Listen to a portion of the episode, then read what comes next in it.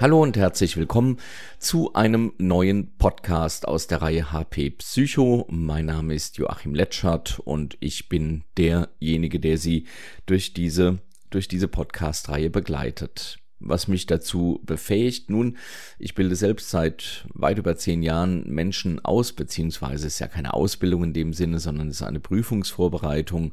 Insofern natürlich schon eine Ausbildung, als das sie alles lernen, was sie eben benötigen, um eine Überprüfung vor dem Gesundheitsamt zu bestehen. Und darum geht es schlussendlich bei den Ausbildungen auch immer. Das heißt, sie müssen, wenn sie vor den Prüfenden äh, in ihrem Gesundheitsamt, das ist die Behörde, die das entsprechend tut, bevor sie zu diesen Prüfenden gehen, sollten sie auf jeden Fall alles über die Diagnose, über die Erkennung von Erkrankungen wissen und vielleicht auch noch ein Stückchen mehr. Aber darauf kommen wir im Laufe dieser Podcast-Reihe auch immer wieder einmal zu sprechen.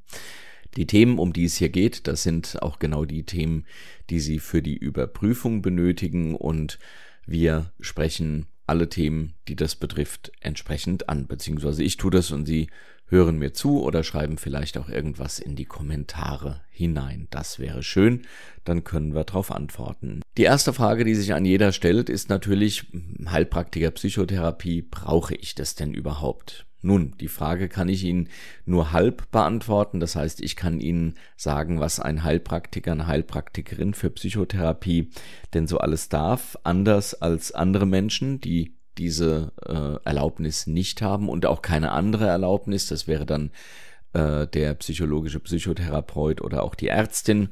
Das sind äh, Menschen, die dürfen eine, ähm, eine Psychotherapie durchführen, also eine Ärztin, Arzt, wenn er sie eine entsprechende Weiterbildung hat und äh, der psychologische Psychotherapeut, das ist entsprechend äh, der Diplompsychologe, die Diplompsychologin mit einer anschließenden dreijährigen, meine ich, Ausbildung in Sachen Psychotherapie. Wenn Sie das also alles nicht haben und sagen, ich möchte aber therapieren und ich möchte auch dieses Studium nicht machen, dann bleibt Ihnen der Heilpraktiker für Psychotherapie, also eingeschränkt auf das Gebiet der Psychotherapie.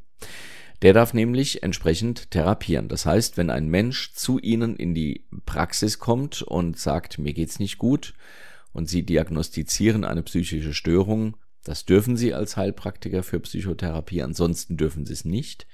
Und Sie dürfen diese diagnostizierte Störung entsprechend auch therapieren, unter dem Einverständnis des Klienten oder der Patientin natürlich. Das darf äh, alles ein Coach beispielsweise, auch ein NLP, ein NLP Master, also jeder, der diese Erlaubnis äh, für die Heilpraxis eben nicht hat, der darf das nicht tun. Sie dürfen natürlich Menschen äh, dahingehend behandeln, beispielsweise als NLP-Berater äh, oder Beraterin.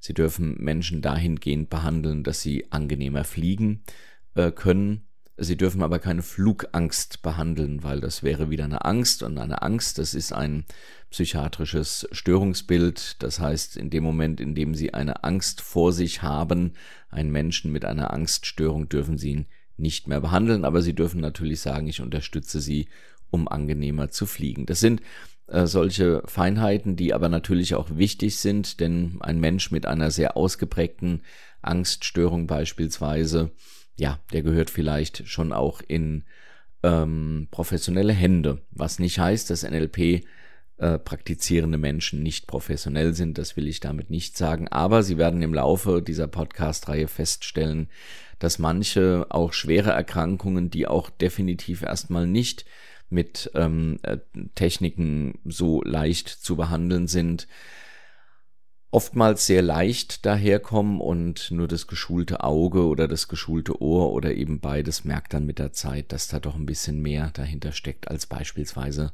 eine Flugangst oder was auch immer. Es gibt ein paar Voraussetzungen. Sie müssen mindestens 25 Jahre alt sein um Heilpraktikerin werden zu dürfen. Sie müssen weitestgehend unbescholten sein. Dafür müssen Sie ein Führungszeugnis vorlegen. Sie müssen einen Schulabschluss haben und ein äh, Attest vom Arzt. Das müssen Sie entsprechend auch alles vorlegen. Ein Attest, das eben Ihre geistige und körperliche Gesundheit attestiert. Denn wenn ähm, eins von beiden nicht gegeben ist, dann ist es natürlich auch schwierig, andere Menschen bei der Gesundwerdung zu helfen. Also, das ist mal so das äh, Grobe. Sie dürfen A therapieren, das heißt, Sie dürfen Krankheiten, Störungen diagnostizieren und auch behandeln. Ähm, und äh, genau, es gibt ein paar Voraussetzungen, die sind von ja, den meisten Menschen, denke ich mal, aber auch so zu erreichen. Ansonsten höre ich immer wieder, wenn ich Menschen ausbilde und gerade wenn wir dann in die ersten ja, Stunden gehen, ach so, ich dachte, da wird jetzt eigentlich viel gesprochen und äh, wir sprechen über die menschlichen Probleme und wie man sie eventuell löst. Ich hätte nicht gedacht, dass das jetzt so eine sture Auswendiglernerei ist, was es im Übrigen auch nicht äh, wirklich zwingend ist, aber äh, in der Tat die Ausbildung zur Heilpraktikerin für Psychotherapie besteht in erster Linie aus dem Lernen der Diagnosekriterien für bestimmte Störungen, also psychische Erkrankungen. Und die wiederum ergeben sich aus der ICD. Da kommen wir eben auch gleich noch drauf oder in einem späteren Post Podcast, nämlich wenn es um Systematik und die Diagnosestellung geht. Das heißt, ähm, sie werden angehalten oder sie werden ähm, ja in der, in der Ausbildung angehalten, das alles zu lernen. Das bekommen sie natürlich äh, auch entsprechend alles gelehrt und sie müssen dieses Wissen dann in der Überprüfung vor ja, zwei bis drei, vier Menschen auch wiedergeben können. Das heißt, hier kann es sein, sie bekommen eine, ein Fallbeispiel, also beispielsweise eine Person kommt zum Arzt, äh, sie klagt über äh, Magenschmerzen. Außerdem fühlt sie sich seit längerem nicht so gut und überhaupt hat sie das Gefühl, es läge was in der Luft und die Magenschmerzen, glaube sie, äh, würden sowieso von ihrem Nachbarn äh, induziert, denn der, das kann sie beobachten, geht abends immer in den Keller und sie vermutet mal, dass er über eine spezielle Zufuhrleitung in ihre Trinkwasserleitung ähm, ein ja, Magenmittel, ein Abführmittel äh, reintropfen lässt, so dass sie dann eben diese Probleme hat. So, und dann wird eben die Frage gestellt, was könnte diese Dame denn haben? An welcher Störung könnte sie denn äh, leiden? Und das müssen sie dann plausibel darlegen. Natürlich kann man das auf dem Papier auch immer nur theoretisch machen. Man kann immer nur einen Diagnosevorschlag geben. Auch in der Praxis ist es natürlich so, dass sie einen Patienten, einen Menschen äh, unter Umständen ähm, schon neben der Hauptanamnese, die Sie äh, in der ersten Sitzung stellen, dann auch noch mehrere Sitzungen zu beobachten haben, um die Diagnose vielleicht einzuschränken. Ich sage jetzt mal nicht, äh, was hier das Krankheitsbild sein könnte. Da können Sie, wenn Sie äh, mitgehört und vielleicht auch mitgeschrieben haben, dann in einer der folgenden äh, Podcasts selbst mal Hand anlegen und überlegen, was könnte das denn sein? Entweder Sie hatten kriminellen Nachbarn oder, naja, es ist noch was ganz anderes. Gut. Wie können Sie das Wissen erlangen? Nun, äh, Sie dürfen das Wissen erlangen, wie Sie möchten. Das ist mal die, äh, die Regel. Also es gibt keine festgeschriebene Ordnung, wie Sie das Wissen für die Heilpraktiker Psychotherapieprüfung zu lernen haben. Gleichwohl gibt es ähm, Gesundheitsämter, die fragen nach und legen durchaus Wert darauf, dass Sie das entsprechend in einem Kurs ähm, gelernt haben. Es ist immer schwierig, da zu widersprechen. Ähm, aber am Ende ist immer die Frage, steht das so auch in der Durchführungsverordnung und in aller Regel, also steht dort nicht drin. Sie können also durchaus dieses Wissen auch erlangen, indem Sie sich selbst hinsetzen und äh, das lernen, was eben zu lernen ist.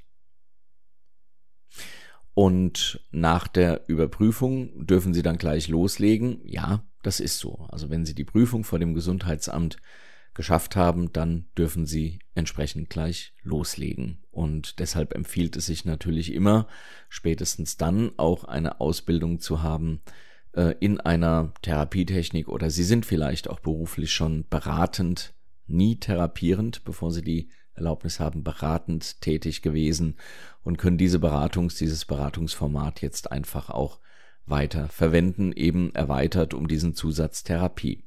Und was ich vorhin noch sagen wollte, um den Kreis zu schließen, ähm, ich habe begonnen mit äh, manchen Schülerinnen und Schülern, manche Teilnehmer äh, monieren, dass man ja da ja so viel faktisches Wissen lernt und gar nicht so viel miteinander redet.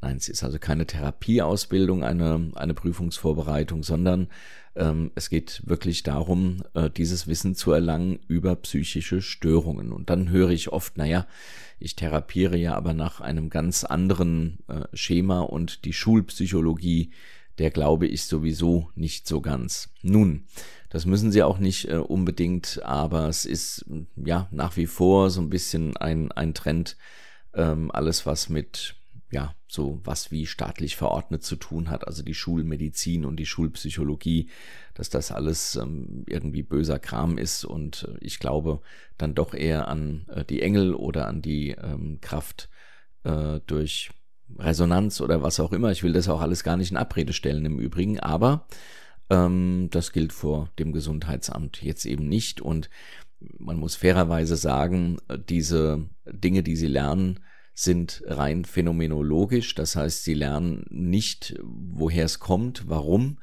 ähm, ein Mensch depressiv sein kann. Also man spricht auch darüber, aber das hat man vor einiger Zeit abgelegt. Auch das werden Sie im nächsten Podcast alles erfahren, sondern äh, phänomenologisch, wie der Name sagt, ähm, Phänomen, also man schaut nach dem, was man sieht und auch hört, also nach dem, was man wahrnehmen kann. Also ist ein Mensch beispielsweise niedergestimmt und hat kein, keine Freude und kein Interesse mehr, dann äh, sind diese Phänomene weisen dann auf beispielsweise eine depressive Verstimmung hin. Ähm, und die Frage nach der Ursache wird erstmal in diesem Diagnosekatalog der Weltgesundheitsorganisation der ICD nicht mehr gestellt. Das hat man früher getan. Heute macht man das, wie gesagt, nicht mehr, sondern man teilt die Erkrankungen ein nach den entsprechend, nach dem, was man sieht und hört, vielleicht auch riecht. Und ähm, danach gestaltet sich dann die Therapie und die dürfen sie dann am Ende auch wieder so gestalten, wie sie es möchten. Das heißt, natürlich immer zum Wohle des Patienten, das ist äh, auch ganz klar.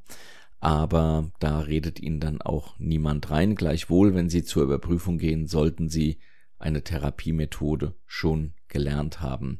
Denn das Gesundheitsamt kann und darf Sie sehr wohl fragen, nach was wollen Sie denn eigentlich später therapieren? Wenn Sie dann sagen, boah, weiß ich noch nicht, dann sagt der Gesundheitsamtsmensch, ja, auch ein Stück weit zurecht, naja, dann kann ich Ihnen die Erlaubnis nicht geben, denn spätestens wenn Sie die jetzt kriegen, dürfen Sie rausgehen und therapieren. Wenn Sie aber noch gar nicht therapieren können, Ergo kann ich Ihnen die Erlaubnis nicht geben. Das heißt, kümmern Sie sich äh, tatsächlich um beides, um das Wissen, äh, um eine Therapiemethode, also wollen Sie eher gesprächstherapeutisch arbeiten, empfiehlt sich vielleicht eine Ausbildung nach Rogers, wollen Sie systemisch arbeiten oder wollen Sie ähm, nach einer Verhaltens- oder nach einer kognitiven Therapiemethode arbeiten, äh, hypnotisch. Also all, all das äh, sollten Sie auf jeden Fall auch klären, bevor Sie so eine Ausbildung beginnen oder bevor Sie in eine Prüfung gehen. Ja, das sind so die wesentlichen Sachen, die ich zu sagen habe oder die ähm, vielleicht zur Entscheidung wichtig sind. Es empfiehlt sich vielleicht überhaupt erstmal in so einen Stoff reinzulesen, mal zu gucken, kann ich mit sowas denn überhaupt umgehen, mal eine Probe runterzuladen. Das können Sie auf pegasuszentrum.de www.pegasuszentrum.de auch tun. Zu jedem Skript gibt es Proben oder bestellen Sie einfach mal ein Skript. Da haben Sie nicht viel ähm, Geld verloren, ähm, aber können mal prinzipiell schauen, wollen Sie von so einem Skript zwölf Stück an der Zahl mindestens lesen und oder Hörbücher dazu hören, um dann das Wissen, das dort drin steht, entsprechend so weit zu lernen und aufzubereiten, dass Sie damit eine Prüfung bestehen können und wollen. Wenn die Antwort ja ist, dann ähm, sollten Sie oder können Sie natürlich das tun. Und wenn die Antwort ist, nee, das geht so überhaupt nicht, dann vielleicht auch nochmal überlegen, ob das, äh, ja, ob das das Richtige ist. Aber nochmal, wenn Sie therapieren möchten, wenn Sie Psychotherapie ausführen möchten oder Sie sind bereits Coachin, Beraterin, ähm, Consultant, was es alles gibt, und Sie möchten nicht das Risiko eingehen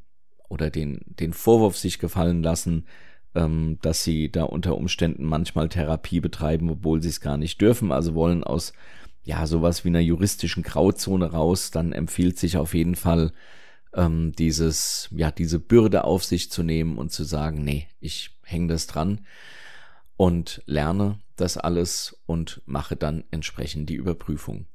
Wenn Sie die machen wollen, ähm, und auch wissen wollen, wie geht die denn überhaupt in meinem Gesundheitsamt? Wie funktioniert das denn? Dann schlage ich Ihnen vor, dass Sie sich beim Ordnungsamt, so kenne ich den meisten, ist es auch so in den meisten Gemeinden, im Ordnungsamt melden Sie sich an, denn das Ordnungsamt ist zuständig für die Gefahrenabwehr, wie man sagt. Und dann stellt sich noch die Frage, was ist zu tun, wenn ich sage, Mensch, doch, ich ziehe das allen Ernstes in Erwägung. Dann schlage ich Ihnen vor, melden Sie sich bei Ihrem Ordnungsamt Ihrer Gemeinde. Dieses Ordnungsamt, das Amt für Gefahrenabwehr heißt es auch dann manchmal. Das Ordnungsamt ist ja zuständig für die Gefahrenabwehr.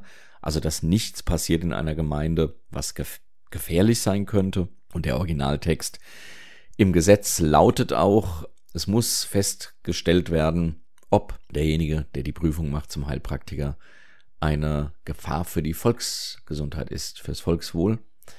Ähm, und um das festzustellen, müssen Sie ja die Überprüfung machen, also beim Ordnungsamt anrufen.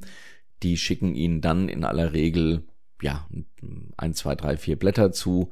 Da steht genau, wie zu verfahren ist, was das Ganze auch kostet, was Sie alles abgeben müssen welche Voraussetzungen sie äh, haben müssen. Eventuell müssen sie noch einen Lebenslauf abgeben. Das ist unterschiedlich von äh, in dem Falle dann Gesundheitsamt zu Gesundheitsamt, denn an die wird das weitergegeben zur Überprüfung. Und wenn das Gesundheitsamt nach der Überprüfung dann sagt, jawohl, das hört sich alles gut an, dann gibt das Ordnungsamt die Erlaubnis. So ist also der Weg. Deshalb, wenn Sie sagen, ich möchte das machen, rufen Sie Ihr Ordnungsamt an sagen Sie, ich möchte mich gerne informieren und dann kriegen Sie in aller Regel da auch etwas zugesandt. So. Wenn ich Sie jetzt noch nicht ganz abgeschreckt habe, dann freue ich mich, dass Sie mir zugehört haben. Das war die erste Folge des Podcasts HP Psycho. Es ging darum, ja, warum sollte, kann, muss oder will man den Heilpraktiker für Psychotherapie überhaupt äh, anpeilen? Warum will man die Erlaubnis haben? Was nutzt einem die Erlaubnis? Und ähm, wie läuft das so ungefähr ab? Dazu vielleicht noch ein Wort. Es gibt eine schriftliche Prüfung, 28 Fragen, 50 Minuten. Sieben Fragen dürfen falsch sein. Und es gibt eine mündliche Prüfung, die geht ja so 15 bis 30 Minuten, je nachdem, wie gut oder nicht gut sie sind oder wie, wie hartnäckig die Prüfenden sind.